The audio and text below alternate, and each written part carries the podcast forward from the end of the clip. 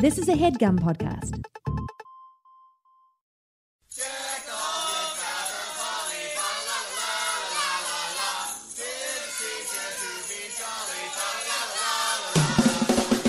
Hey, gang, big news in the world of We Hate Movies live appearances. In this one, well, you better get your holiday coat on because it's not happening until December. We're so excited. It's actually a hometown show for this Jersey boy. Only you. Jersey City's beautiful White Eagle Hall will be hosting the We Hate Movies podcast, and we're going to be talking about a Christmas movie. Eric Szyszka, what is that oh, movie? My God, Uh, it is the Santa Claus, the original film. Not I don't wait. Is it original? Yeah, it's original. The first one. Tim Allen, Yes. finds a fatso, falls off his roof. Yep. We're going to be talking all about it on December 7th, which is a day that will live in infamy at the White Eagle Hall. I mean, it, it incidentally lives in infamy. We, We're Right. just we're to Yeah. the side of it. We're adding to the infamy. Yeah, it's just exactly. it's more infamy because this will be uh, our debut in Jersey City, and this is what it's come down to, folks. Steve Sadak refusing to get on planes, mm-hmm. refusing right. to get a driver's license to help out right. with rent a cars. I refuse to get on a train for this show. I'm fucking right. walking. I Oh, gotta walk to the venue. So I guess this is the new normal, gang. Only wherever Steve's legs can carry him. but it's an awesome venue and it's really close to the train if you're like you're in the in the city or if you want to drive in from Pennsylvania wherever mm-hmm. Right, the path train's not too far, right? PATH train's a, a stone's throw away a Eric. stone's throw, folks. Come on out to the White Eagle Hall. That's right. Tickets are on sale now, so get them in advance. Get them fast. This is going to be a popular show. December 7th, White Eagle Hall, Jersey City, New Jersey. Tickets available right now at WHMPodcast.com. It's Christmas time again. It's time to be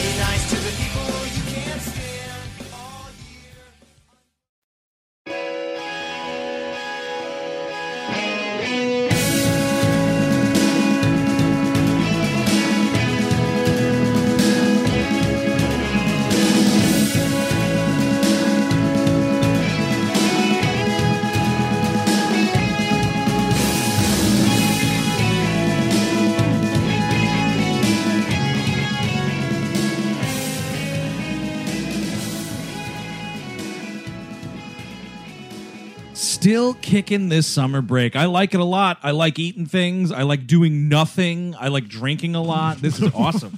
Wait, that's what you do regularly. How's that a vacation? Well, because we're not recording new podcasts. Oh, that's the right, one difference. Right. Oh, Yeah. that's oh right. That's why this is an episode that's happened before. That's Yes, right. it's Don't tell me it didn't happen. It's, I heard it happen.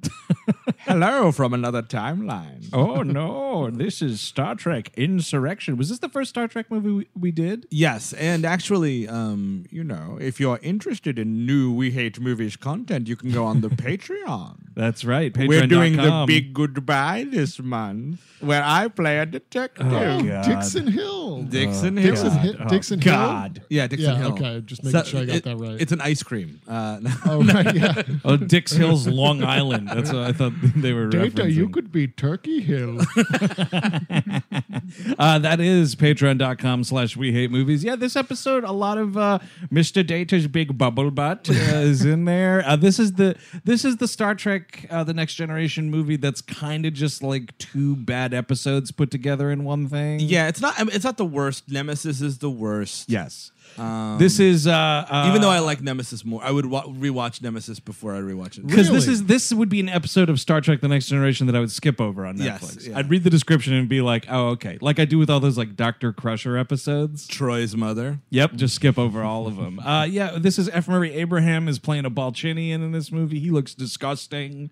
There's something about uh, these people live on this planet and it like keeps them young. Picard fucks like a 400 year old woman. Yeah, again, we, we we haven't listened to this episode. I haven't listened to this episode in years. Yeah. I mean, so don't- wh- what what year did it come out? And I edited it because that's when I listened to it. Uh, so um, yeah, I don't know. We're we're still on vacation, but thank you for uh, dipping in and seeing what's going on. If this is new to you, that's cool too, because this is not an, a main feed episode. Eric, who's your favorite Star Trek: The Next Generation character? oh my! I oh, that what a question. I know. I you That know is gotta. tou- I mean, I guess it's Picard. Yeah. well, I think Or- because that's the yeah. fallback, though. I was just about to say, like, aside from Picard.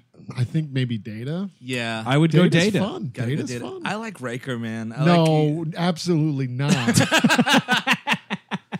I, I mean, I love Data, and I no, it's probably Data, but I, so I'm trying do to be. What do you an like icon. about Riker? Uh, you know, he's he's kind of stupid. You know, he's just kind of a take charge, but like he's he's exactly a company man, but not like a bad company man, like a Yeah. good com- He's like a really good boss. You'd be like, oh, cool, Riker's here. Oh fuck! I'm work. I'm working for Will Riker. That's awesome. Mhm, yeah, I what do heard I- he's great. I'm gonna double time it. he makes a great district manager, Will Riker. I think Steve also likes him because Jonathan Frakes is like two Steve Steves standing on top of each other. I mean, he's handsome as hell. Yeah. that you nailed it. That's right? I knew it. He always looked familiar to me. if there was like another Steve and it got on top of Steve's shoulders and then both Steves put a trench coat on, that's Will Riker. so please enjoy Star Trek Insurrection.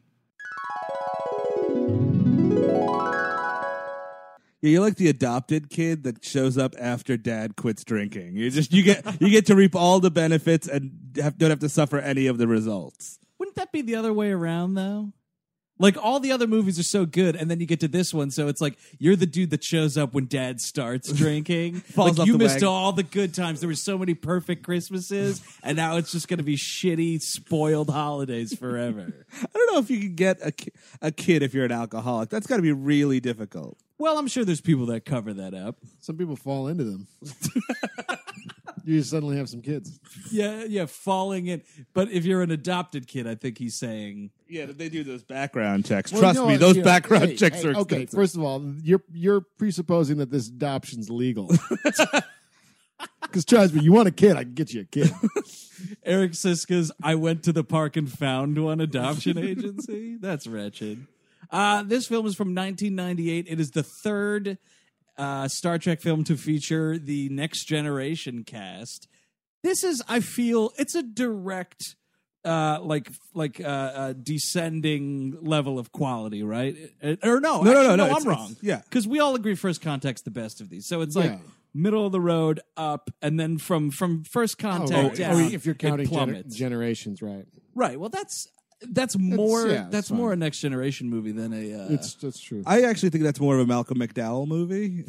that fits more of my Malcolm McDowell quota. you're just a big. s- Uh, what is his name? S- uh, Doctor Sarek? Sarek. It'd be Sarek? No, Sarek is Spock's father. Oh, yeah. By the way, the nerd level of this episode is going to be fucking sky high. Uh, I don't remember, but it's like I keep wanting to say Sauron, but that's not it. That's a different. That's a whole different franchise of ridiculous names that you need a glossary for. Uh, this movie is the one we talked about briefly on uh, Men in Black 2 because it also features Men in Black alien race favorite, the Balchinians. Let's get into F. Murray Abraham, who is the, the villain of this picture. He's got no clue what he's doing in a Star Trek movie. He's just looking around all the he just knows he's a villain, so he knows he has to yell a lot. Like if I'm a bad guy, I'm going to scream my head off about. I, what are we talking? About? I don't know. What space taxes? Sure, I'll yell about that. Territories, I'll yell about that too. The plot of this movie, uh, very, very simply, is uh, the next generation crew lands on a planet where uh, the the inhabitants have, have discovered that because of the the rings of the planet, there's some sort of radiation that helps them essentially live forever. You know, they won't age. Uh, and F. Murray Abraham and the rest of his Balchinian crew are trying to steal the technology and and kill them. And there now, you go. now they're not so ball chilling in terms of their fo- their whole face looks like a scrotum. It's Yeah. it's, it's Yes. not it's not like it's not in- just a chin; it's the whole damn thing. yeah. There's just one giant stretchy ball. It kind of looks like if you tried to put somebody else's face on your face. and you did a really bad job. Yeah. Right? Yeah, yeah. Or if you took a Halloween mask in a pool with you and got it all wet for a really long time and it just pruned right out. These, th- I mean, it's terrible. They look terrible. Tom Cruise dro- drops his mask in Mission Impossible in the pool overnight, and he's like, "Well, I got to make it work, I guess." He's gonna pick up his Philip Seymour Hoffman face and put it back on. They're like, oh man, Hoffman had a rough night last night. He looks like he's five hundred years old. So, but that th- this movie, like all right, we have first contact. We've we're the first one. We're kind of battling with demons of the past and generations. You've got you know you kind of Demons of of the past with Kirk. you you put that whole thing to bed. You've got a cool little you know you know live forever in an alternate reality thing. The uh, first contact. Here we go. The Borg, the best thing that next generation brought to the table. Absolutely, the greatest gift that that uh, particular series gave to the franchise. Absolutely. and like you know you're riding high and then it's like all right now let's see what amish country is doing because it starts out with like this it's like a pan flute and i'm like where we're not in space we're just watching people like you know knead bread It's like feudal England. there's so much tilling of all sorts of fields. Which is why Picard is so enamored with it. because, as we've posited in the past, he's possibly from Victorian England. We don't really know for sure what that whole thing's about. That's a different movie discussion. He fell into he he like went on. He's probably like from Victorian England, and he went on like an expedition to the North Pole and got frozen in the ice. Is like it Captain America? Yeah. It's Captain Star Trek.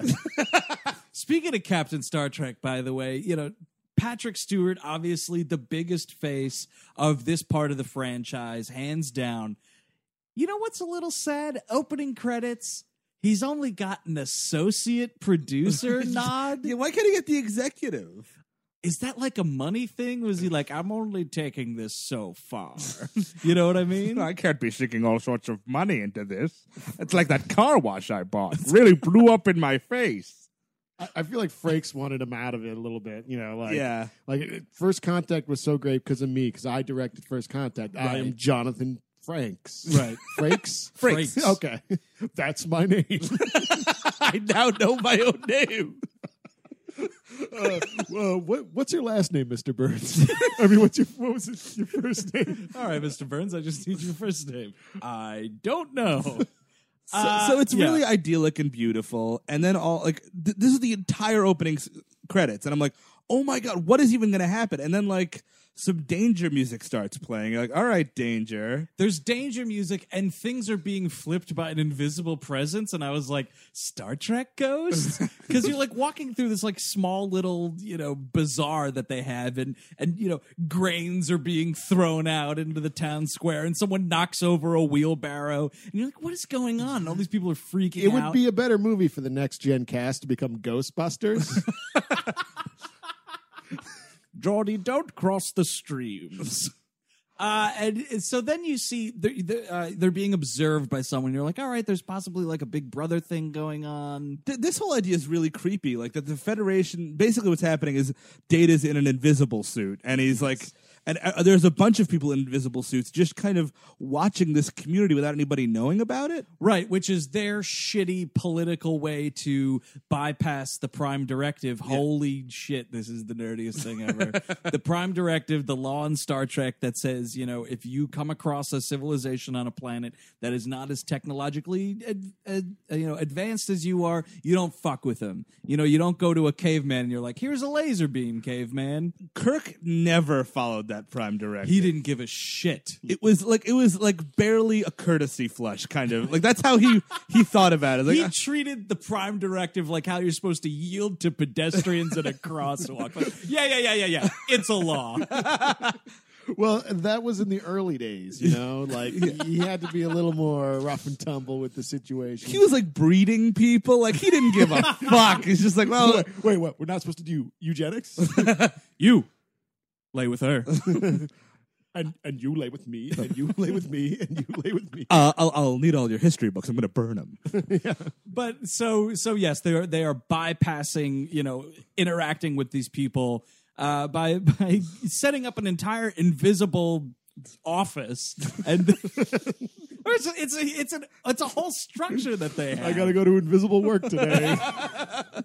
It looks like the watchtowers in like Jurassic Park or something. yeah. And yeah, so Data's walking around. They're taking all sorts of measurements, and then one way ticket to Crazy Town. Data runs up to this thing and blasts the shit out of it. Yeah. And they do. There's some kind of okay looking, uh, you know, like Data takes the helmet off, and it's just Brent Spiner's head dancing around. Floating around. That's terrifying.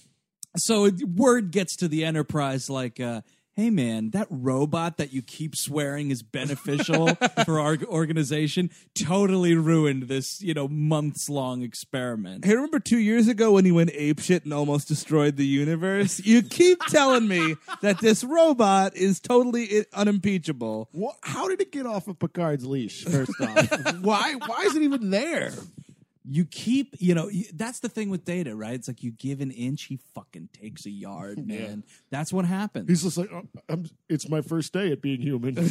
like, I'm sorry, I, I thought I could do that. That's always what he falls back on is like, hey, I'm just trying to be human. I'm not know, actually human. I didn't invent the emotion. My favorite thing is so like Picard gets wind of things going wrong in the middle of this really boring ceremony where he's uh, welcoming some little people out of the Federation, and then he goes to Geordi and he's like, "Geordi, wh- wh- what's wrong with Data?" He's like, "Well, he didn't take his emotion chip. Like his emotion chip's left on his pillow." yeah, it's like you forgot your hair dryer. Like, oh, he's, I think he says like, oh, he didn't take that with him. yeah. Why? You so you're telling me that after the big stink he makes in generations about oh my emotion chip, one step closer to humanity, Pinocchio, and all that shit. He's just taking it in and out like fucking contacts. he. He's wore, he wore his glasses to this place. And shouldn't, it, was, it was raining. He didn't want to deal with it. so he's acting logically. So he must, you know, Yeah. whatever he's doing must be right. right, exactly. So that's the. I mean, that's right. That's the point that they're making is he doesn't have his, his emotion chip. So whatever he's doing, he's doing it for a reason. You mentioned Steve the whole Picard getting ready for a ceremony. That's always been a weak part of these next generation movies. Is what they've been doing since we've last left mm-hmm. them. I seem to recall, is it Generations where it's Worf's promotion ceremony and they're on the holodeck doing a big mutiny on the bounty Oh, fucking yeah. cosplay? and they make him walk the plank? Let's all dress up like olden times. It'll be fun. Jean Luc, you're always talking about this magical Dickensian past that you fantasize about. We don't give a shit. Stop making us dress up like think fools. Maybe his parents had like a holodeck, like one of the first ones at home holodeck, and The just first color holiday. Yeah, exactly. Before that, it was just black and white holodecks. That's why he got so accustomed to playing Dix, the private oh, detective, because it was all like film noir. But he grew up in Dickensian England in a holodeck, maybe. All he's right. That's possible. He was probably just in Seattle or something, and he was just this American kid, and then he just went into this box for years and years and years. That's terrifying. I like that alternate It's like a past. Truman Show type of. He comes out talking like that, just like Madonna was like, I spent six months in England, so I can Yeah. talk like that. That that's what happens. Sweet callback. so they're they're they're just you know they're welcoming these little people in, and Picard has to put on a silly hat. He's got a great line where he goes, uh, Remember when we used to be explorers? and I'm like, Yeah, I do. Remember when there was any stakes in this franchise? Not anymore. But then we found everything. we found that. Every every the edge of the universe has been found. So Worf comes up. Worf, who has been on Deep Space Nine, Deep Space Nine it up. Oh, absolutely. I mean, this is 98. He's been on that show. The Next Generation ended what, 97? No, like no, Earlier than that? I think like ninety four or something like that. It was earlier. Okay, yeah. And then they, they pretty much went the full on Deep Space. Were they on the air at the same time? Yes. And then it was just kind of like a nice little transition. Mm-hmm. And Michael Dorn was just like, I'm not done putting this dumbass makeup on. that's that's commitment. That, that's honestly what that is. He was wearing that hat for a long time. oh, absolutely. Maybe he'll get buried in it, like Bela Lugosi who got buried in his cape. I wish he gets buried with that sash. yeah. Oh yeah, Oh that man, sash. Klingon funeral. What happened to the? What do they fuck the corpse? What I happens? probably they They probably burn it, they fuck it. It's They all the same. mutilate They it. eat it. I have no, and I mean, you know, to people that dress up, do whatever they do, totally fine. I've got no tolerance, no patience.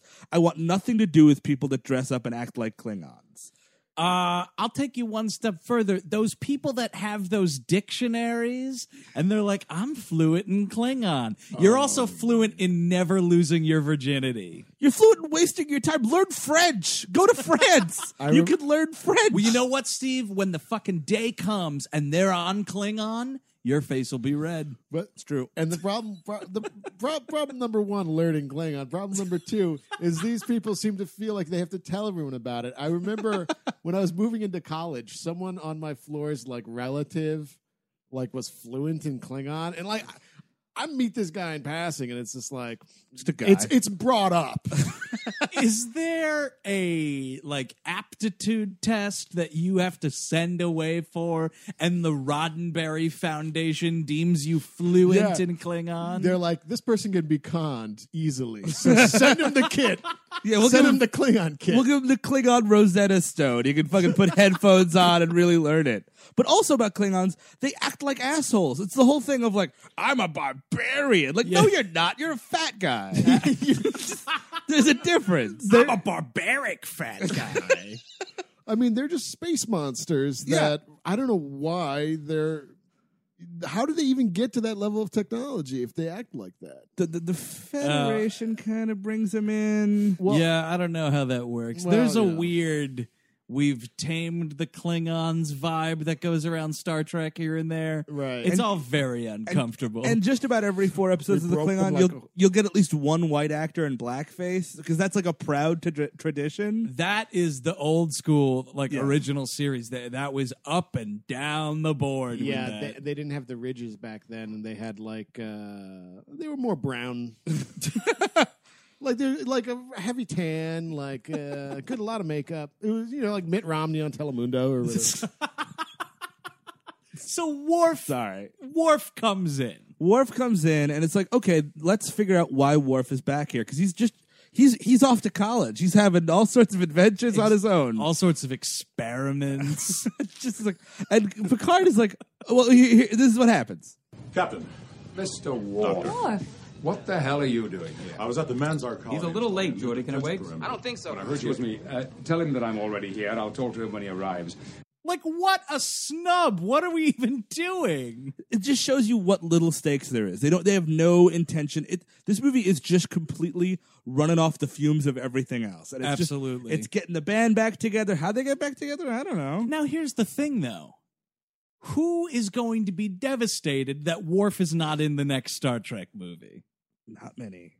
At the same time, though, the other thought is like, why aren't you trying to pass the baton even further? Like, why, where's Odo? Like, have Odo show up, man. They had the, the apparently uh Quark filmed scenes that just got fucking cut from this movie. Oh, really? Do Yeah. you think Quark gave uh, uh, Worf a ride to the Enterprise? Yeah. And he's like, he's like, hey, Worf, you want me to come in with you? He's like, nah, Quark, that's okay. You can head back to Deep Space Nine now.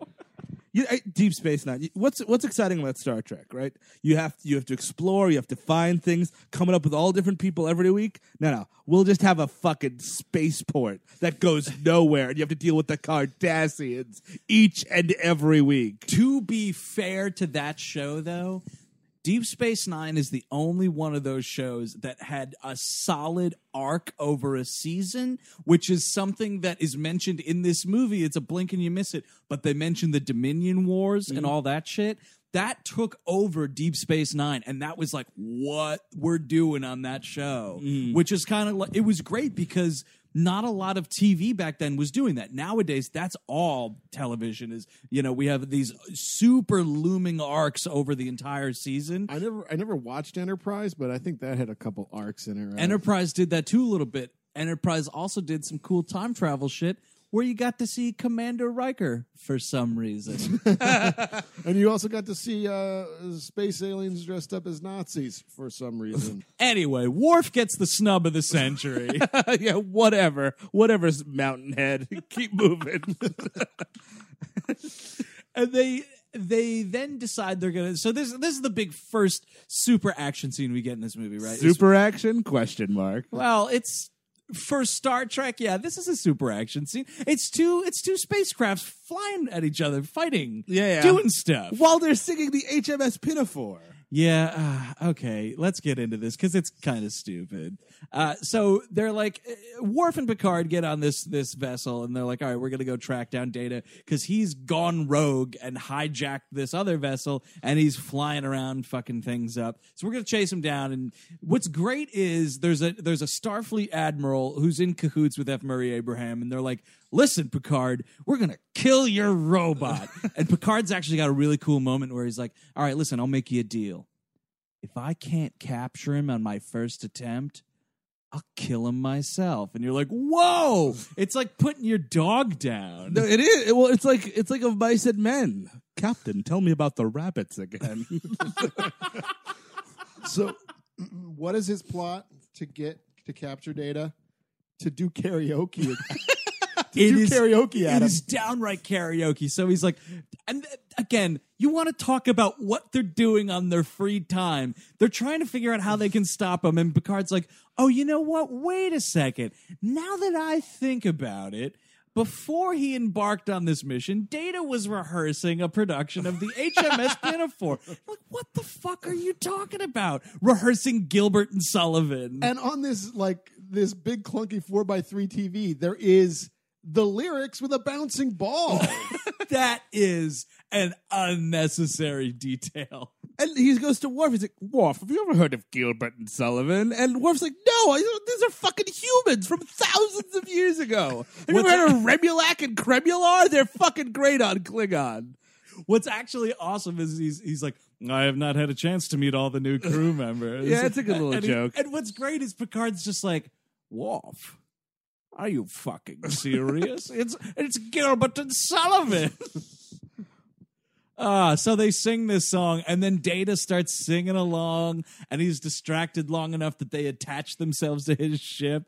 But Brent Spiner is singing his heart out with this music. Just, just here. Here's a little back and forth with the two of them. His bosom should heave, And his heart should glow, and his fist be ever ready for a knockdown blow.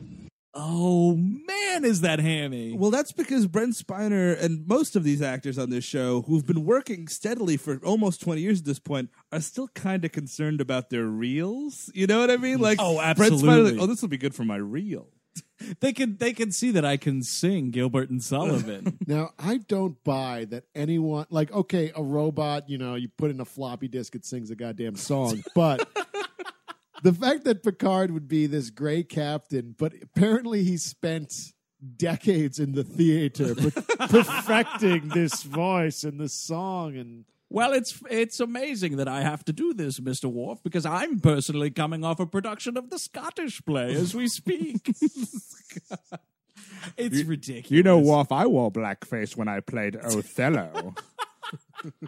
it's a long-standing British tradition. I mean, in space. Uh, uh, also, a thing that's rekindled in this movie that sucks is the uh, Riker Troi relationship. It is insufferable. It is. It is downright insufferable. You are correct. It starts out kind of slow though. Like like Riker says something like, you know, uh, hey Troi, what time is it? and then she's like, Oh, it's four o'clock space time. And she starts like rubbing the back of his head, and he's like, Whoa. I don't know what this is, but I'll allow it. Kind of a thing. Because they had some steamy encounters on that program. But the, and there's this one thing she he kisses her and she's like, "Ew, you kissed me with your beard. You never kissed me with your beard." and you- you- apparently he has. like uh, I, I a, read a bunch online, of times yeah. in that show. Like Yeah, I, how do you miss something like that? Like he had that beard Forever. left and right on that show. It's like first season no beard, started that second season, he's been in the woods for months somehow. he got lost on a holodeck. And we're when we're still on the topic of Riker's beard, we get treated to a scene of them in this steamy bubble bath together. She, he, she is shaving his beard off. That's so they can get down. She's Yeah. like, "All right, listen, we'll do this on one condition. I get to shave that shit off myself. I get to I get to kill this beard." I can sensually shave it like phenomenon. Like who gives a shit? She shaves off both of his beards. the other one is the uh, the carpets. You know, yep. Did they get married in, the, in, in Nemesis, or am I misremembering? Ah man, I, want I want to lean towards yes on that Somebody's getting married in Nemesis. because well also Riker gets promoted to captain at some point in that movie. but it's also like the fact that they, they have this relationship. It should go somewhere. It should figure into the plot in a further. like, Yeah. After the the bathtub scene, that's it. Like they're both on different missions and they just don't talk to each other. You know how it should figure into the movie? She gets fucking killed. Mm-hmm. Like they they they they they rekindle, everything's great, we're having a sexy shave, and then blammo, man, F. Murray Abraham takes her life. Cause that's that's some stakes. Yeah. That's what sucks about these movies is they don't like the TV show's long over with. These people are sitting on piles of money. Yeah. Like, listen, why don't you have some guts? Kill a character here and there. Or she gets pregnant. Remember The that one episode where she gets pregnant and it's like weird immaculate conception? Yeah. And it's like a baby and it like grows really fast and shit? That's creepy. Remember when uh, Data's cutting that cake like that Tom Petty video? Absolutely. like exactly that Tom Petty video. Thanks a lot, Star Trek. and I, but so the, the main thrust of this movie is so now Data's Data kind of gives them the impression that something's wrong on this planet. Something is amiss with this admiral and this F. Murray Abraham guy. So they invest. They're investigating and they find what is to be what looks like a holodeck ship. Right. They're uh the data traces a radiation signature out into a lake. He walks into the lake a la Jason Voorhees, which is very creepy. Uh, and they're like, yeah, let's take the, the the space gondola out here and see what's going on. And yeah, they come across something sitting under the water, and Data pulls this pulley system, and up comes this gigantic invisible ship. And they open it up, and they look inside, and it's an exact replica of the town. And they're like, "Oh, this is a gigantic holodeck. What's going on?" I will give this movie this much credit. That effect is pretty pretty badass. The It invisible cool. the invisible ship and the water running off it and everything like that. You know what I didn't appreciate around this portion is you'll notice that like they'll you know they cut to like you know the ship and the holodeck and everything and that looks fine. The shore looks fine, but then there are moments in this movie where when people are directly in the water, and that is a chlorinated pool if I ever saw one. You know what I don't appreciate about this scene? Like they they jump off this ship and everything, and uh, they've got this like lady villager with them, and she's like, "Oh, I can't swim," and Picard and Data jump in and save her, and Data's like. Don't worry. In the event of uh, the event of a water landing, I can be used as a flotation device. And I'm like, what? And his fucking ass blows out, and he just like rises out of the water, like grab onto my Jiminy Glick fat suit. How stupid is that? When did he That's turn such a into an Inspector Gadget? Yeah, that is. You're right. That is a downright Inspector Gadget gag. That's so stupid. Like his fucking hat flies off, or God, a helicopter flies out of his head. It's ret- it's it's really dumb. Data's also turned off by a remote control when they capture him back in that uh, the the space shuttle. Worf's just like click. He'll never be equal with everybody. Of course not. Also, lady, you've had 300 years to learn how to goddamn dog battle or something. what Picard are you makes doing? fun of her about that. He's like, ah, one question actually. Uh, Three hundred years and you can't swim, and she's like, I haven't gotten around to it yet. You know what? Honestly, that's the moment where I decide not to save these people.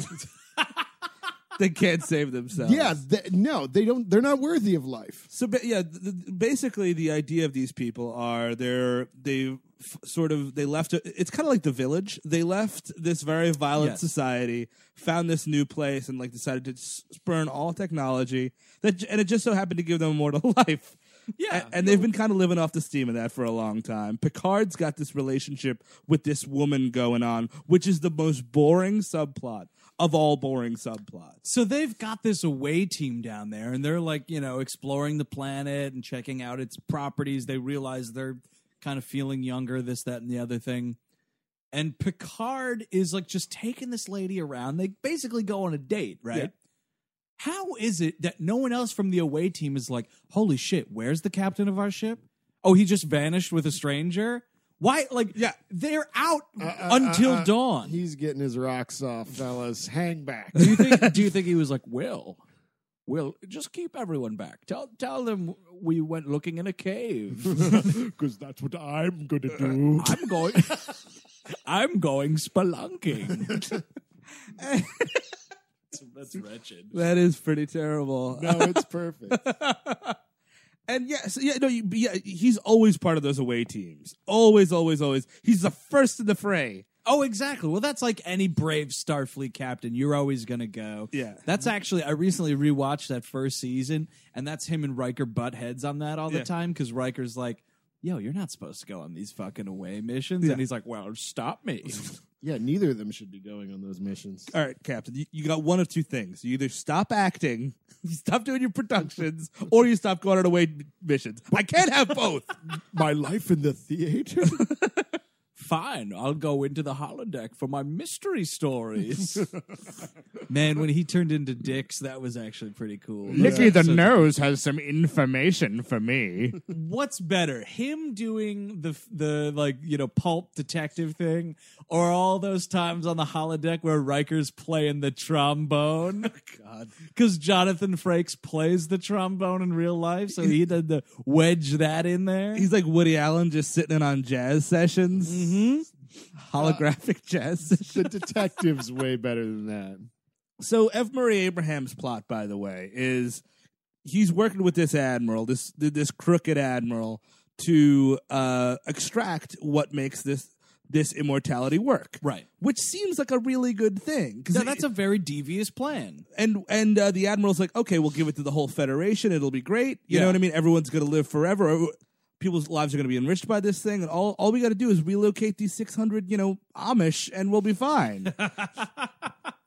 There's a couple of times Picard uh, slyly, or I guess not so slyly, references the Holocaust in this movie. Yeah. In relation to this, because, yeah, they're like, listen, we just got to relocate like 600 people. Fuck it. And he's like, I seem to remember a time on my planet where a certain someone relocated a certain someone's. And you're like, yeah, we get it. But then I realized I'm mixing up Patrick Stewart and Ian McKellen. And I was like, yeah, Picard did live through the Holocaust. Oh, that was Magneto. Excuse. My mistake.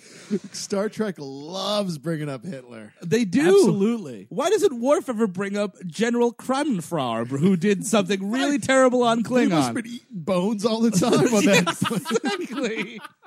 Frying babies, God knows what. General Kramenfraun had a ridiculous non Klingon mustache just below his nose. Most Klingons found it very dishonorable. Oh, that honor. Man, he just loves talking about Klingon honor. You're like, I get it, man. You're You're, very- really proud to be a Klingon.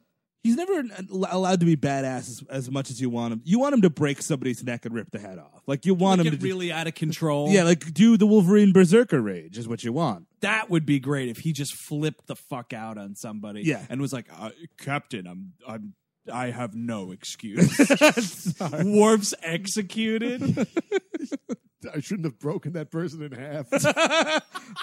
I guess I should have stayed on Deep Space Nine. Worf, why did you come here? Well, I blam, and he gets shot. There's another moment of uh, someone getting interrupted. I remember, and it it's flipped on Picard because they're in that shuttle chasing after Data, and Worf's like, uh, oh, "Well, what, Captain? What was that all about?" Or something, and he's like, "Well, Worf, it's something my mother." And then like the the ship gets hit with a laser. yeah. No one can get a word in edgewise in this movie. Well, because the, the, its plot jutted with just these like kind of fan centric moments, Yes. which is really the, the problem, and neither of them mesh well together. I don't understand the pandering to the fan base, right? Like, I'm a big Star Trek fan. Anytime something Star Trek related comes out, sign me up. I'm going to take a look at it. I watched way more Voyager than I had any business watching. like, whatever, man, you know? And like, I don't like that. It's like, I remember all those things. I was there. I watched that movie also. Well, you it's kind of like the Goodwill Hunting thing. It's like you're Ben Affleck. Every day you want to see your friend do better. It doesn't matter that you can't see him anymore, or it's not exactly what you know your friend for. It's like, Yeah. I want to wake up and you're gone. And you're going to be a scientist somewhere. But a lot of these fans just want to get drunk at O'Reilly's with the with these movies. You know what I mean? Yeah, which is really stupid. Like, as a fan of this property, Mm-hmm. why do you want to see them just sit and stew in the same old shit. Like honestly, if they were like, you know what? In this movie, Worf is going to come from Deep Space Nine, and he's bringing fucking Odo and everybody else, man, and we are going to just flip it. This sounds like one of those Muppet movies where, like, They're all I think a it was like the Muppet Christmas, where Sesame Street, the Muppets, Yeah. Fraggle Rock, all of them come together under one house and have this crazy party. That's what this is sounding like. But just flip it, like do something. Like this is the third movie with this next gen cast, and you know what? They're kind of bored. I mean, Yeah. they bring it. We were talking about this before we went on the air. They do bring it in this movie. All of the original cast.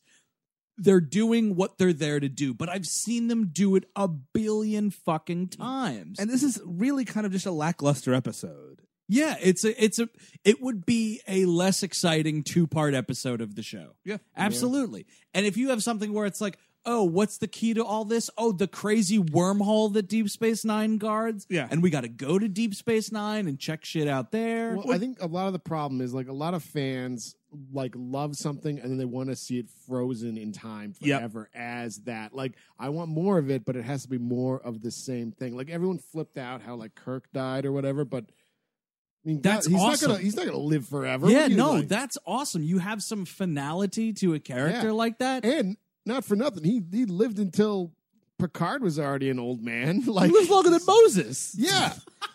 Kirk lived like so long in that Nexus. And you know what though? Kirk goes out when he should go out. Because you know what was always embarrassing on Next Generation?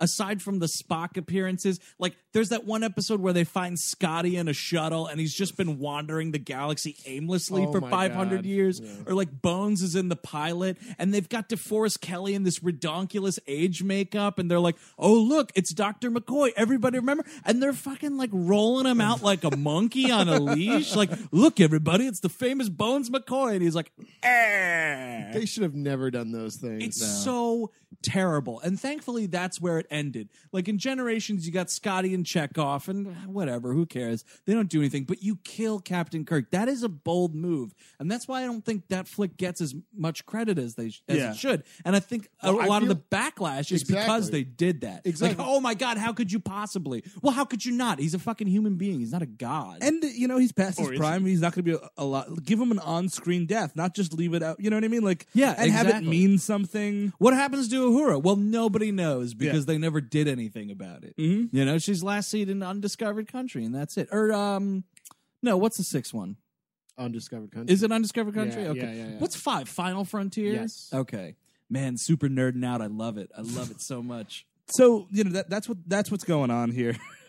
Wait, what? That's that's the news. I am out of here. Yeah. So basically, yeah, I lost my train here. But so basically, you know, F. Murray Abraham wants to steal this stuff, and like Captain Picard got wind of it. Like, oh, these people, they're, they're called the Son'a, are trying to, you know, relocate all these people. He doesn't know that the Admiral's in on it. Right. So Admiral so and so and uh, F. Murray Abraham comes and and we can talk about F. Murray Abraham's like character trait is he has this ball sacky face because he's very old and apparently he keeps getting uh, uh facelifts Yeah. like Brazil style facelifts. Yeah, yeah, yeah. Which is always those scenes are really weird. He's like, "Come on, girls, give me your best stretch." and, and you mean the film Brazil? Yes, yes, Okay, yes, I'm Not not not the. yeah, they're not waxing his crotch. well, well, well. We don't know what's going on down there, so who knows? no, that's what Riker's doing in that oh, bathtub. oh God, yeah. I feel if because what happens at the end of that bathtub scene, by the way, is that shitty admiral phones in like, "Where's Captain Picard?" and Riker's like getting this shave going on. I feel if they hadn't been interrupted, Troi would have turned him into powder, just coming go- out of that bathtub like a baby seal. Kept going and going, huh? Just you know. You tried to do one, then you tried to even out the other, and the next thing you know, he was, you know, slip sliding all over the place. There's also a gag where he says to Data, or Data's like, "Oh, your beard's Oh, gone," God, and he's this like, gag sucks. "Smooth as an android's bottom." And then Brent Spiner like feels his face, and he's like, Mm-mm, "My ass is smoother than that," and walks away. It's another one of these stupid gags. There's so many little gags. So They go they go to Picard's office. They go to, so, but yeah, basically he's got this really, and like apparently he's like dying because you know he's so old and like Yeah. he can only have so many more of these treatments before his face just fucking falls right off. just just right off. So he's like, And all he's got to really do is just go home. I mean, yeah, because that's a twist later on. Oh, big twist end, right. is- Yeah, sorry, I, I spoiled it. When Picard walks into his office right as the scene's starting, he's like, "Computer, how about some music?" And they start playing, you know, Picard's classical music that he's always got on. No, he's not like, that one. No, about something fun? How about a mambo? and like it's Patrick Stewart just like shimmying to his desk. that's all this movie is. Is like you expected to see this, but this is a little more fun, right? You didn't expect me to dance the mambo, Right. Well, because what they you know realize is their proximity to the rings of this Yeah. planet is you know. You know, Benjamin buttoning them, and they're all becoming more vivacious and, and whatnot. Apparently, as a teenager, Jean Luc Picard listened to nothing but Latin music.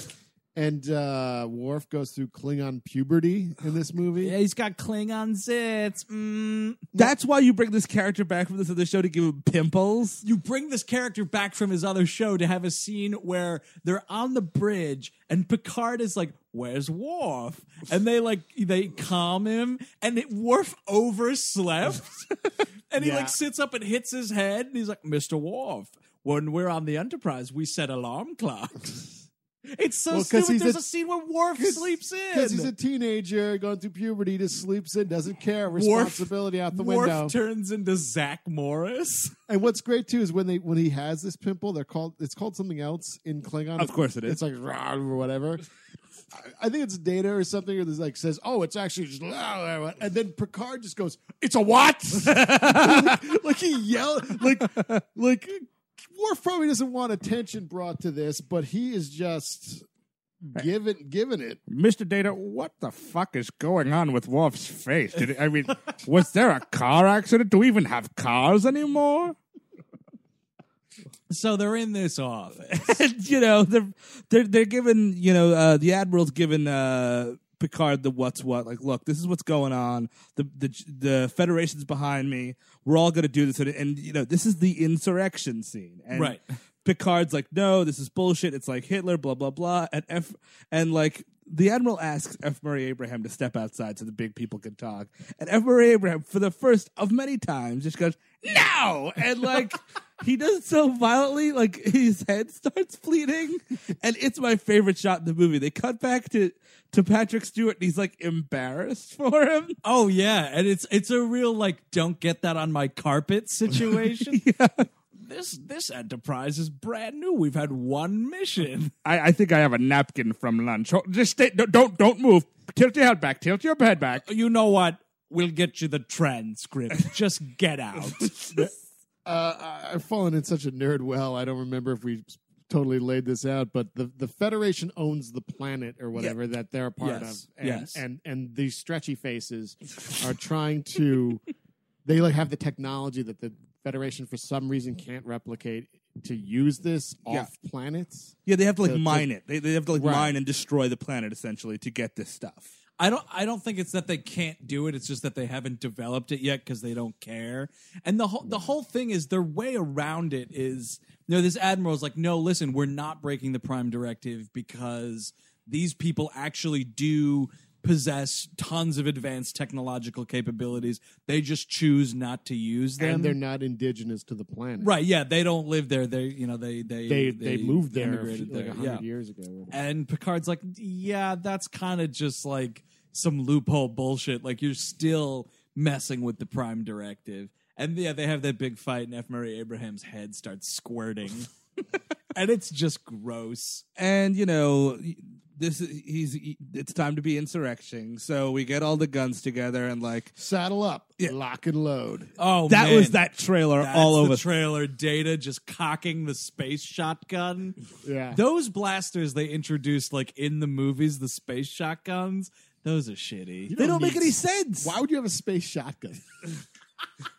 you have a the idea is it gets smaller right mm-hmm. technology gets better things get smaller you have this Oh, blaster on this that planet it gets bigger. but it can kill you can set it to fucking kill so it should just there's no reason to have it any bigger but like shotguns are basically for short range. Size be damned. They're cocking these things. There's an out and out. In the future, you don't cock shit, man. It's just ready to go. And yeah, instead of well, yeah, exactly. What are you cocking? If anything, it should be like a laser warm up sound, like It goes from a green color to a red color, and it's lethal. Data's poured all this fucking uh, all these uh, gunpowder down the shotgun and plugging it with a hole. Lock and load. I got a musket. It's got a space, musket. I got the ingredients for laser beam. Let me see this. Put in some laser powder. Okay, Data, what do you think we should do? Saddle up. Lock and load. So, they can fight the space revolutionary war. So it's like, all right, let's go down and save these people. And of course, like the funny thing is, I mean, it, they never tried to do this in any other movie, so it doesn't ma- really matter. But it's it's really this ship. The entire Enterprise is eight people. It's just eight people. Oh yeah, of course it is. Well, that you know, how could you possibly do that any other way? Unless it's like a full out like, listen, we're gonna beam down to this planet, and we have to wage war on these people. Mm-hmm. So we need like an army of Starfleet officers to get in on this.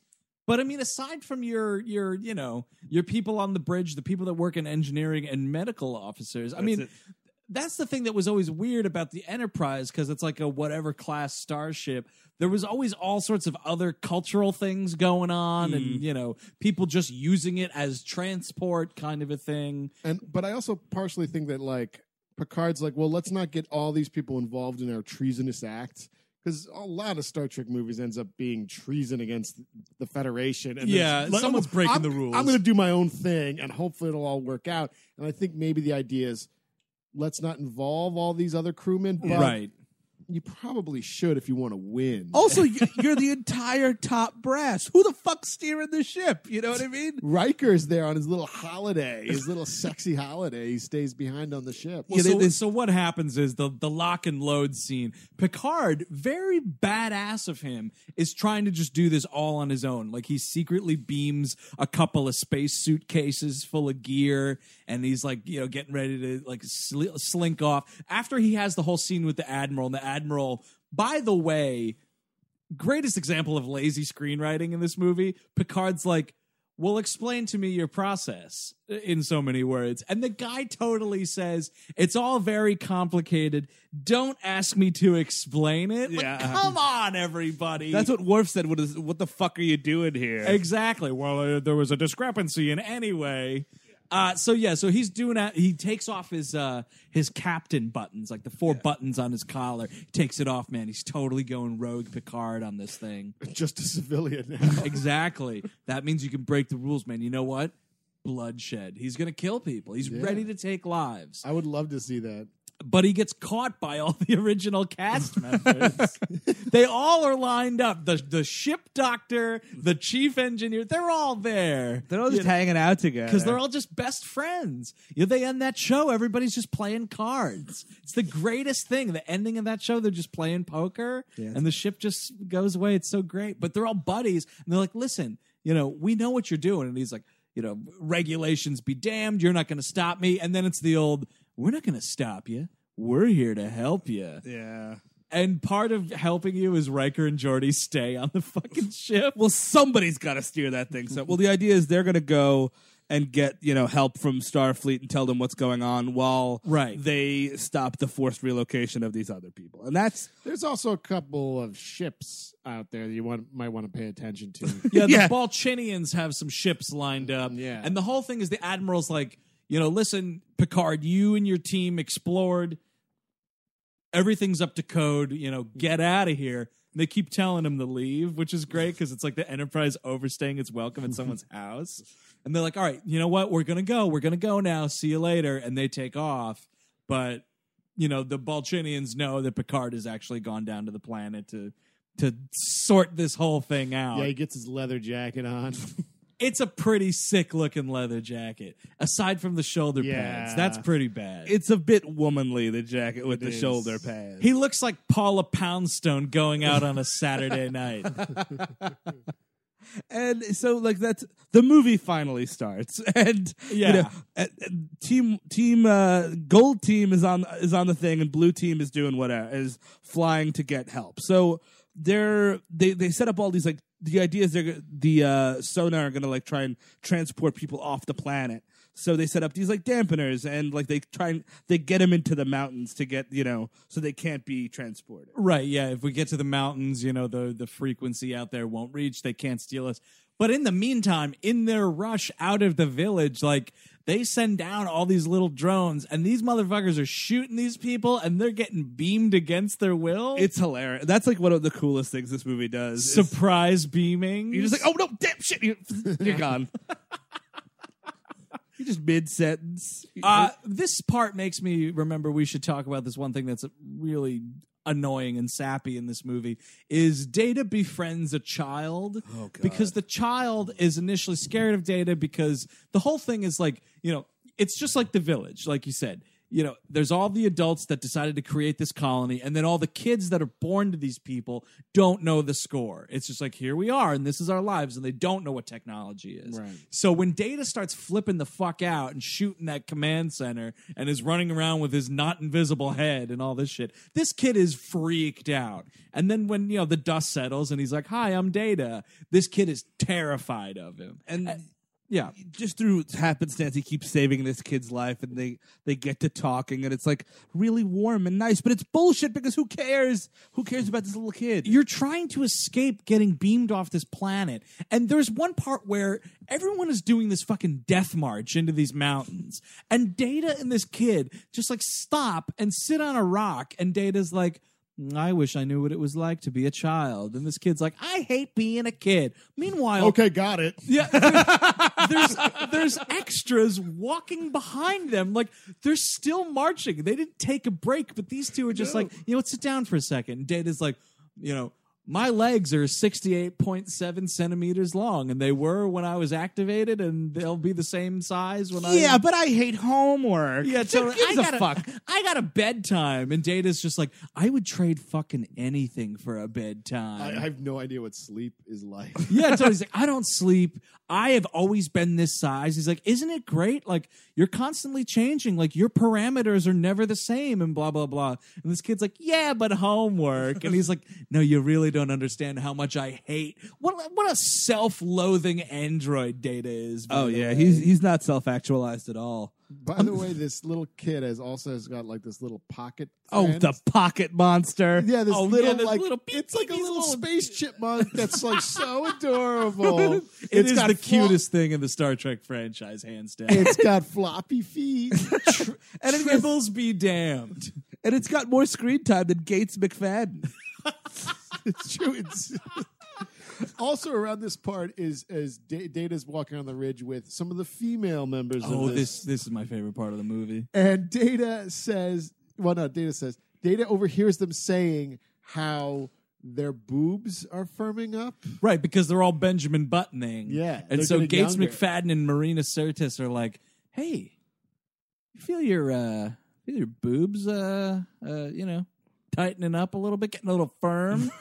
and she's like, Yeah, no, I do. Isn't it amazing? And Data's like, I have some rations for you. And they're like, Data, get out of here. it's so great because he's listening to them like a pervert. Yeah. And Gates McFadden's like, Thank you, Data. Thank you. Get out of here, Data. and then he walks over to Worf and is like, oh, man, I, you noticed that your boobs are firming up here? that was a legitimate laugh from me. I'm sorry. It's, Speaking it's of- cheesy, but whatever. But it's, I mean, he's, a, I know he's a computer bot or whatever, but like, he's got a, he, he knows, he knows that ladies got boobs. And, Yeah, and it's he- and it's you know, inappropriate. He's been a, around the world long He's- enough. he's- slept with women. Is he familiar though with with with with 20th century jargon?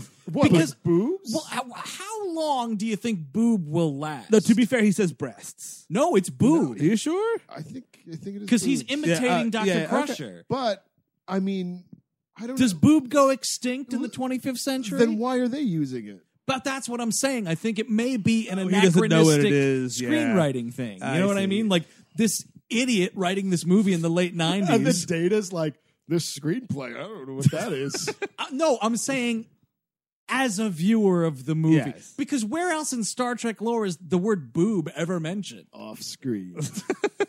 Oh, I love your boobs. I love your boobs. Like, it- That just Exactly. never happens ever. Because they won't let it happen. First of all, so they wait till the ninth movie to throw boob into the screenplay. Let's just not mince words here. Shatner's a tit man. He never says boobs. He's just all like, "Oh man, look at those great tits." You know, he's like, because he's one of those guys that pays for it. I'm um, going to save your people because of your lovely tits. Picard, because he's got the high road, he says breast. Your bosom. your bosom problem. Your bustle. Bountiful. yeah, he uses bountiful bosom when he's in one of his ridiculous colonial holodeck fantasies. I'm the captain of this ship, and you do have a bountiful bosom. I feel like if Pic- like Picard on holiday going to somewhere like Colonial Williamsburg is like the weirdest guy there. Like he'd just be standing there like He I makes know, man. he makes all the actors uncomfortable Yeah. because he's way too into it. You know, I'll tell you what, those things are a really annoying event to have to deal with. I went to one of those in Salem, Massachusetts one time on a field trip. No thanks. That's not how you burn a witch. Let me show you. Data, grab some sticks. yeah. Like, That's not how you sweep a floor. did you ever go to one of those things No. though? And everyone's acting like it's the time period? Like, Yeah, it's I would annoying. much rather just go to a museum It's creepy. than some punk fucking kids like you know this is how we you know we do this and then you talk to them and they refuse to break character it's the worst Maybe they're from another time. they're not they're they're new england teenagers that were pretending as if they lived during the salem witch hunts And have you noticed how your boobs have started to firm up? Not that we care about such things in this day and age. Uh huh. Thank you, Data.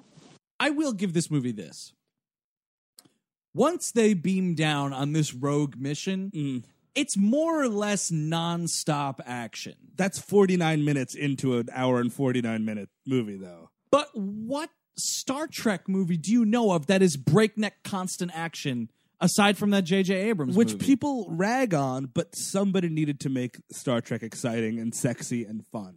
And Which that's is what that- fine. exactly. I, people rag on it. I, is are the same kind of people that it's they're they're not Ben Affleck at Good Will Hunting. that was my question when we were talking about that is the because I don't care, so I haven't looked into this. But I mean, that the fan, like the hardcore fan reaction to that J.J. Abrams flick, because the only kind of criticism I've ever heard from that movie is the people that are like, "Oh yeah, you mean lens flare of the movie?" Shut the fuck up. That's a thing that happens. Just stop it. It's a I'm talking about like people that are fans of the franchise. Like you got fans of the franchise right here. You guys like that movie, right? Yeah, Love yeah. that movie. I think I it. think it's yeah. I think there are, there are people that don't like it, but uh, I don't agree with them. Oh, Captain Kirk stole a car and the Beastie Boys were in there. You know who's going to be fucking timeless? The Beastie Boys. Yeah, you know, you, you got Gilbert and Sullivan in this movie. I can handle that, like some dude has, and the thing is, he's it's a classic car. Yeah, Yeah. So totally. maybe he wants some of the classic tunes. Absolutely. Yeah. Uh, there's a great part in their in their you know escape to Witch Mountain or whatever the fuck they're doing. uh, they, they stop for water.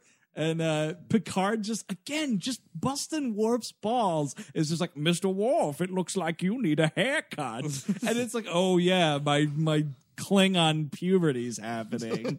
I'm so glad I joined this movie where I'm a fucking joke. You know, back on Deep Space Nine, I'm hot shit. What? Yeah, that's enough. Whatever, freshman. go get my, go get me a drink. Yes, Worf, you've you've you've overseen many trade embargoes and done many deals with Odo at the gift shop on Deep Space Nine. It's kind of like it's kind of like going home to a shitty family and everyone calls you like Fatso or something. Because like no matter, like, but I run a company. Nah, you're still Fat Timmy that ate the, the pizza. That's what it is. They have no idea what Worf does on that space station, so they're like, "Yeah, yeah, okay, you and your fancy job on the space station." I, I feel like a realistic reaction would be like Worf would show up and they'd be like, "What are you doing here?" Oh, no, that job is filled. Yeah, I'm, I'm, I'm, I can't, I'm, I can't do anything for you. I'm, s- I'm sorry. I mean, nice to see you. Sorry you have a long trip back. He's gonna call Quark again. Uh, How far away are you? Turn around and get me. While I'm gambling or whatever the fuck that piece of shit getting his octagonal octagonal money. God, I fucking hate Quark so much. I'm He's checking such a out the boobs over here at the casino. No, Quark goes to space Thailand anywhere, any chance he can. Space Where- wherever. I swear to God, I thought that was Woman. yeah. No, Quark, it was a little space boy. it was a 12 year old Romulan boy. He was only 12 years old. I, I thought he was one of those races of people that are smaller than most people. No, he was a boy. Uh, apropos of nothing, there's a moment where this uh, this uh, this live forever lady is staring at Picard again. All this like crap conversation that's happening on this march to this cave, and he's like. What are you looking at? And she goes, It's been 300 years since I've seen a bald man. And Picard kind of looks at her like, Thank you? Thanks I for bringing that up. Well, that's the last thing you want to do when you're courting somebody. Picard also has a great line where he's like, "Uh, I've always been into older women or whatever. Yeah. It's a big old stupid joke. That's a James Bond line if I've ever heard one. If James Bond encountered a woman that could live forever. She has a superpower, which makes no sense. oh yeah, let's get into this. Because that's it's the same scene. That, so they're by this waterfall, Right. and she's like, they're sitting down, and she's like, "You have to live in the moment." And he's like, "Whatever, can we make out?" And she's like, "No, you have to really. It's really important for us here. Just, just stop and listen."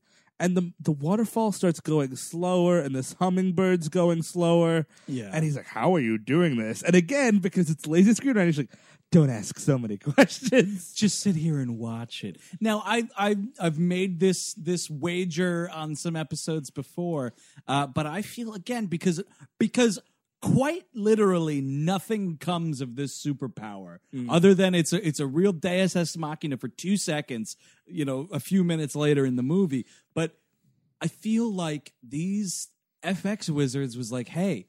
We just got this sweet new add-on for After Effects. Mm-hmm. It makes everything slow down around you except the actors. Can we use it in Star Trek Insurrection? Yeah, we'll wedge it in. Why not? We'll figure a way out. Don't ask so many questions. yeah, exactly. D- d- don't ask us how we'll do it, but uh, we'll figure it out because it just it's useless. It's absolutely useless. It- She's showing him that she can have very tantric moments.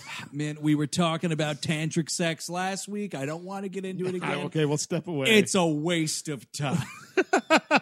it only exists in the Nexus. yeah, well, when you got that much fucking time, I gotta go to work tomorrow. That's my Rodney Dangerfield joke of the week. oh, that would have done Rodney proud. I feel. uh, but So so I fuck's a Nexus, kid? Get out of here. He breaks my glasses? call me back when you're done with science school. uh, so, I mean, we could just talk about it. She, she uses this power one more time. Yeah. They're in a cave. The stupid idiot kid leaves his space chipmunk behind. He runs back for it. She runs back for him. Picard runs back for the both of them. They get out of the cave. Kid escapes with Data. Rock cave in. And Homegirl's fucking stuck under a bunch of stones, and Picard's like, "Now just hang on, don't go anywhere." And she's like, "No, you can do it now. I remember that thing I showed you about. You just do it. Oh, you have no practice with it or experience whatsoever. You'll be fine." And then Picard just does it. You're like, "What Slows is happening?" time so that you know the, the Crusher can get there and give her the medicine, and it's like what? Yeah, there's like, oh, she's dying too. Like her vital signs are, you know, fading rapidly. Whatever are we going to do? And yeah, she just, you know, slows everything, or he slows everything down. And she's like, see, I told you you didn't have to think about it. Didn't have to think about what? Of course you did. You're slowing down space and time. There's got to be a formula somewhere. Just let it happen, man. Don't ask so many questions. just, just let it happen. Just let it go. do it. You can do it, Jean Luc. So- Remember that mambo you dance to. The That's- vitality inside you. That is so creepy. But Everyone it's, just- it's fucking Creep City. He's like, You're dying. And she's like, No, I'm not. Do it. Deal with it. Save me from the inside out. so I'll, I guess I'll just slip it in then. if we've got all this time, I'll take it easy. I'll be real slow with it. That's how you want it, right? Time enough at last. Meanwhile, on the Enterprise, Uh, Riker is trying to get help, and like the, this area is called the Briar Patch because it's all sorts of there's gas, there's meteoroids, meteoroids, I don't know. Sure, why not? asteroids. That's what it is. It's a meteorite, which is, I think, when it Uh, hits Earth. yeah. Yeah, I think it's like a piece of a meteor. Right. Ah, Ah, yeah. There's Uh, mete- uh, maybe there's uh, there's asteroids. How about that? asteroids, ga- gas pockets, all sorts of un- undue weather, and Big like old they're- fart clouds. exactly. So they're getting blasted by this Son'a ship, which somehow gets the drop on the Enterprise bullshit, and yeah. Who and knows? Riker was too busy with his hard on.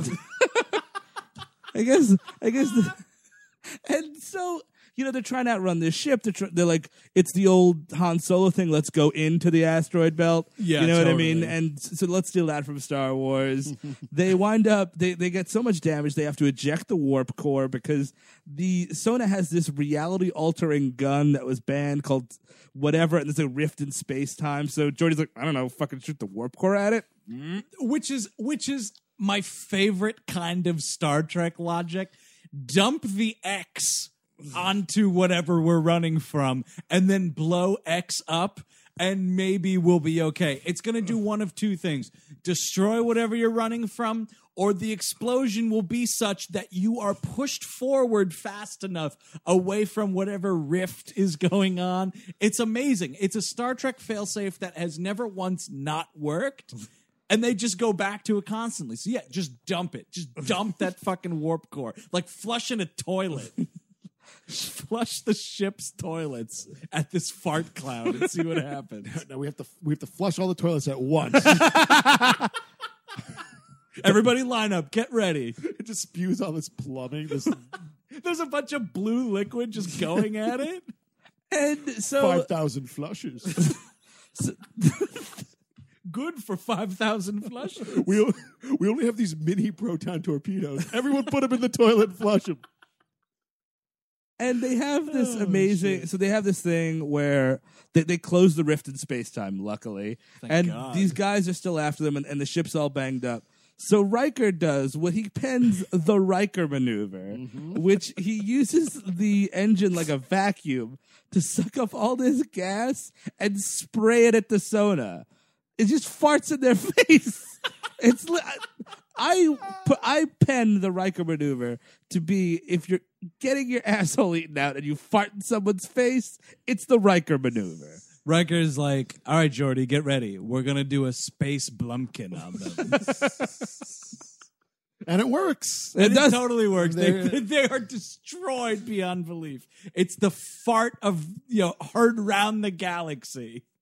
And then uh, I think around this point is when uh, F. Murray Abraham has an argument with that admiral, and and uh, so basically, Picard gets kidnapped first. That's He the- is hilariously kidnap beamed. He's him and the woman are kidnapped, beamed, as is everyone else that was in the principal cast. That isn't the uh, from Star Trek. Oh, this whole like everyone you know from the village is there. There's a couple of villagers that have more than five lines, so they're considered tertiary characters. and like F. Murray Abraham comes into the brig and he's like, "This is what's going to happen. We're going to steal your planet." And then there's a very long exposition scene where we find out that the Son'a are actually these people, the Ba'ku.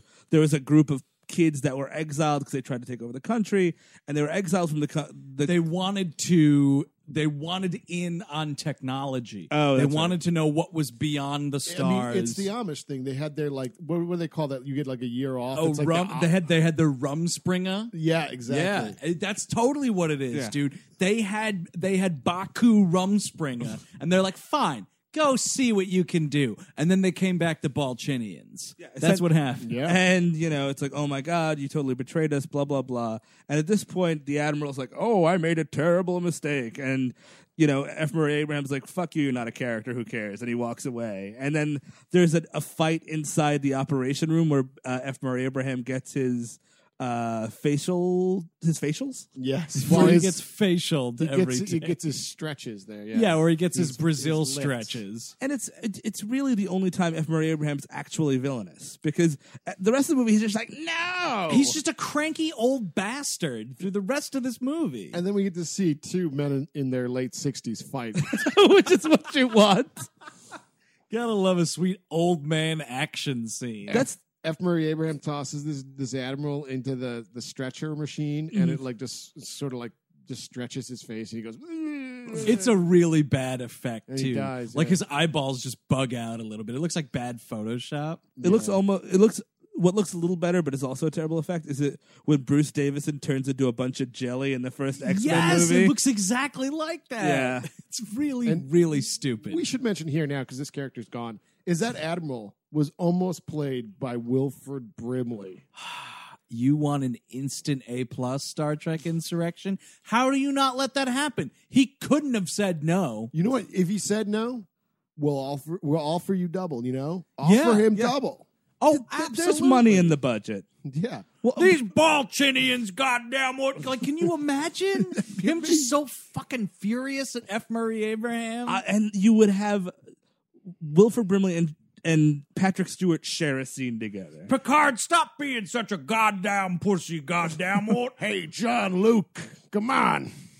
I can just imagine like Patrick Stewart doing his, his Shakespearean like vocal warm ups and like Brimley's drinking a sass of whiskey and it's like I don't I don't get all this highfalutin Star Trek and Hey, Pat, I didn't know we was filming a musical. Gilbert and Sullivan, no, no. Hank Williams and Hank Williams Jr. I wish oh, just talk about Hollywood missed opportunities. So And that al- guy's dead. Also, Gene Hackman passed Yeah, on the Oh yeah, good fucking luck. it's like That was a when, nice night move of him. like Doesn't really work, but let's go with it. Night Move has uh is it Night Moves where he's got on that boat and he's like uh Gene Hackman's like I remember those nights together we had your erect nipples. Yeah, it's a most great- out of control line of that movie. Night Moves. Check it out. It's a good movie. But yeah, like okay. Imagine okay, casting Star Trek Insurrection. Star Trek Insurrection, and you're casting this movie. Your cast is the kid who's definitely going to go to a community college, okay? yeah. And this kid is applying to all these community colleges, and then he's like, you know what? I'll also apply to Harvard. That's what it's like to consider Gene Hackman for a role in a Star Trek movie. Like, I'm sorry, talk about impossible. He would have had to been in some dire Michael Caine, I need a new garage, fucking straight to be in a Star Trek. And that's what I respect about Gene Hackman is he never got that bad because he's just like, you know what, fuck it, I'll do Lowe's commercials, baby. It's the same. he made that mistake and he banished himself from acting. He went from one of the greatest roles of his career as Royal Tenenbaum and then did Welcome to Mooseport with Ray Romano. Saw what happened, saw himself on that screen and was like, you know what? I will never act again. Self exile. Yeah, I'll show myself out. Popeye Doyle fired himself from Hollywood because of a role. And about it wasn't that bad. I mean, come on. Hey, there was a lot of jokes I told. We were both running for mayor. It was funny. Fucking welcome to Mooseport. So the last act of this movie, we're all on the ship, and you know, uh, F. Murray Abraham kills the admiral. He's got no qualms about doing any evil shit now. He can finally be a villain at hour at an hour and twenty five minutes in. Totally. So he's like, "All right, we're going to destroy the planet. I've got this big, crazy looking satellite that looks like a drill. We're going to destroy the kind of looks like the drill they use actually in the Abram in the Abrams uh, Star Trek movie a bit. Yeah, absolutely. With the, the drill that they used to kill Vulcan. Yeah, Yeah. it's kind of the same thing. Big weather balloon space looking thing. so they're going to use this thing, and he's got his crew. And bas- what what happens is Picard figures out this plan. He's like, "Oh, I'll do." He does the old double bluff on him, where he teleports this entire crew onto the holodeck ship, Right. and makes them think they're still on their ship. And then they enact the plan, and F. Murray Abraham's like, "All right, here we go. We totally did it. That planet's dead, and we have you know all the resources from it." And then they realize that they got duped, and he's pissed, and and all this stuff. And then basically there's a big showdown between Picard and F. Murray Abraham, two more 60 year old men duking it out. Yeah, like, F. Murray Abraham actually goes to the ship, the actual ship that can initiate this destruction. Yeah, the drill ship. Picard follows him, old man brawl, yada yada yada. F. Murray Abraham lets out one final no and explodes. Totally, he's just he's Picard he's, beams away. He's engulfed in flames, and Picard is beamed to safety. And the the rest of the Son'a's mouths taste like fart because they just got the Ri- Riker maneuver all over them. and and that's I mean really that's kind of the end of the movie. What's crazy is this movie really wraps up a titch too fast. The flick's only like an hour and 47 minutes or so, Mhm. but like they go back to the planet. Data, you know, is kind of playing with the kid. The kid, you know, digs on him now and they're buddies and everything.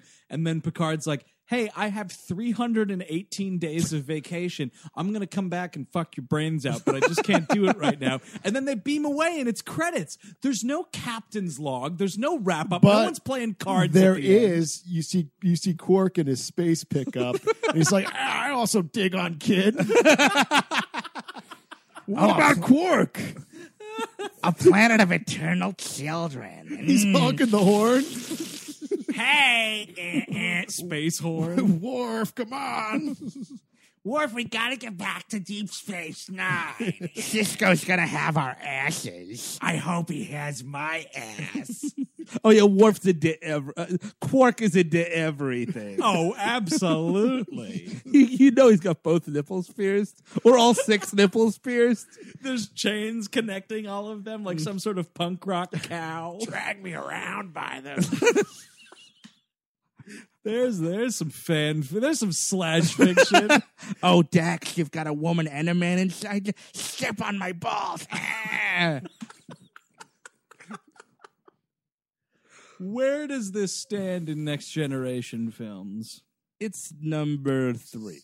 It's second to last. No, I, I Yeah. actually, I, I kind of no, actually, I kind of remember liking Nemesis a little more because the action's a little. There is any consequences, even though what happens to Data and Nemesis is really stupid. Yes. that something happens to the main cast that matters in one way or another. There's some stakes. There's a clearly defined villain, which F. Murray Abraham certainly is, and I think he's a great actor. Uh, he's undeniably a great actor. Yeah. but he's he, he has nothing to do or think in this movie.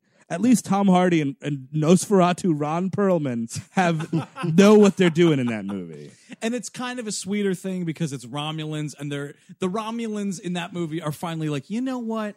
We're done being stepped on, man. Like we're just gonna fucking destroy Earth, and that's the end of it. Because who mm-hmm. cares? I, I haven't seen it in, for, in forever, but I, I remember liking Nemesis less. And, and this movie is bad, but again, it's like what we were saying. It's like an episode, and so Yeah. I could sit through an episode. But then if a movie's like, so I mm-hmm. would I would rank it First Contact as the best, and then Generations, and then this, and then and Then Nemesis. That's the way I do. it. You would swap Nemesis. Yeah, I mean, even and though this. Nemesis burned that bridge because this was a financially successful movie at at at the, at the very least, and Yeah. Nemesis was not. Oh yeah, no, I remember seeing Nemesis in the theater. I saw both of these in theaters, I think, and I remember specifically the Nemesis screening, like opening day. This theater was fucking barren. it was really sad. Uh, would either of you recommend this?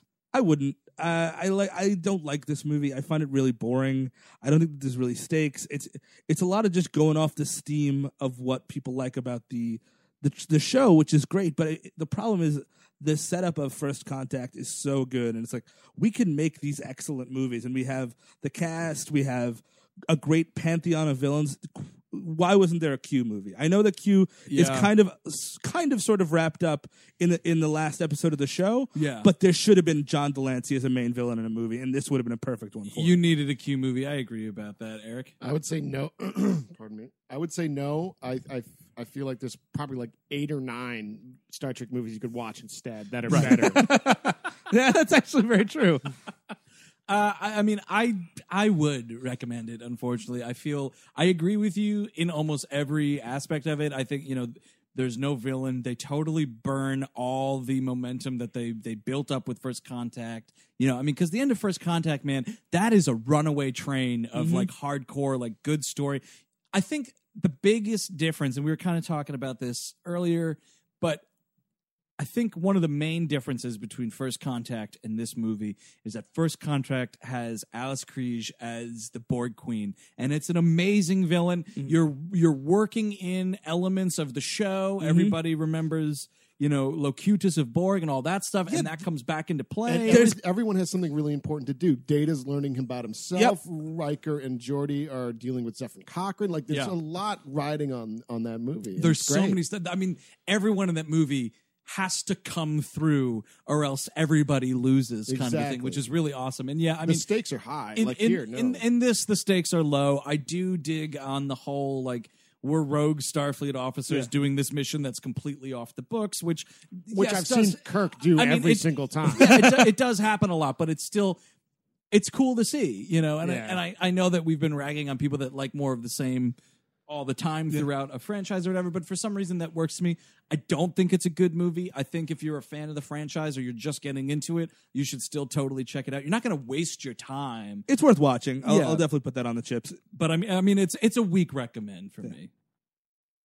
Ah, we finally did it. We finally did Star Trek Insurrection. We barely talked about it. We had a good we got a, we had a good time barely talking about it. Hey, are your boobs firming up right now?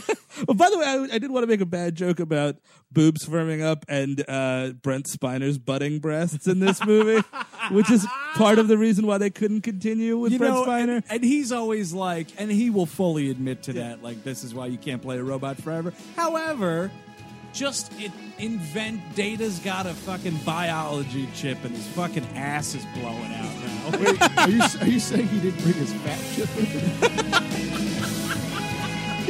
he left that under his pillow like a emotion chip.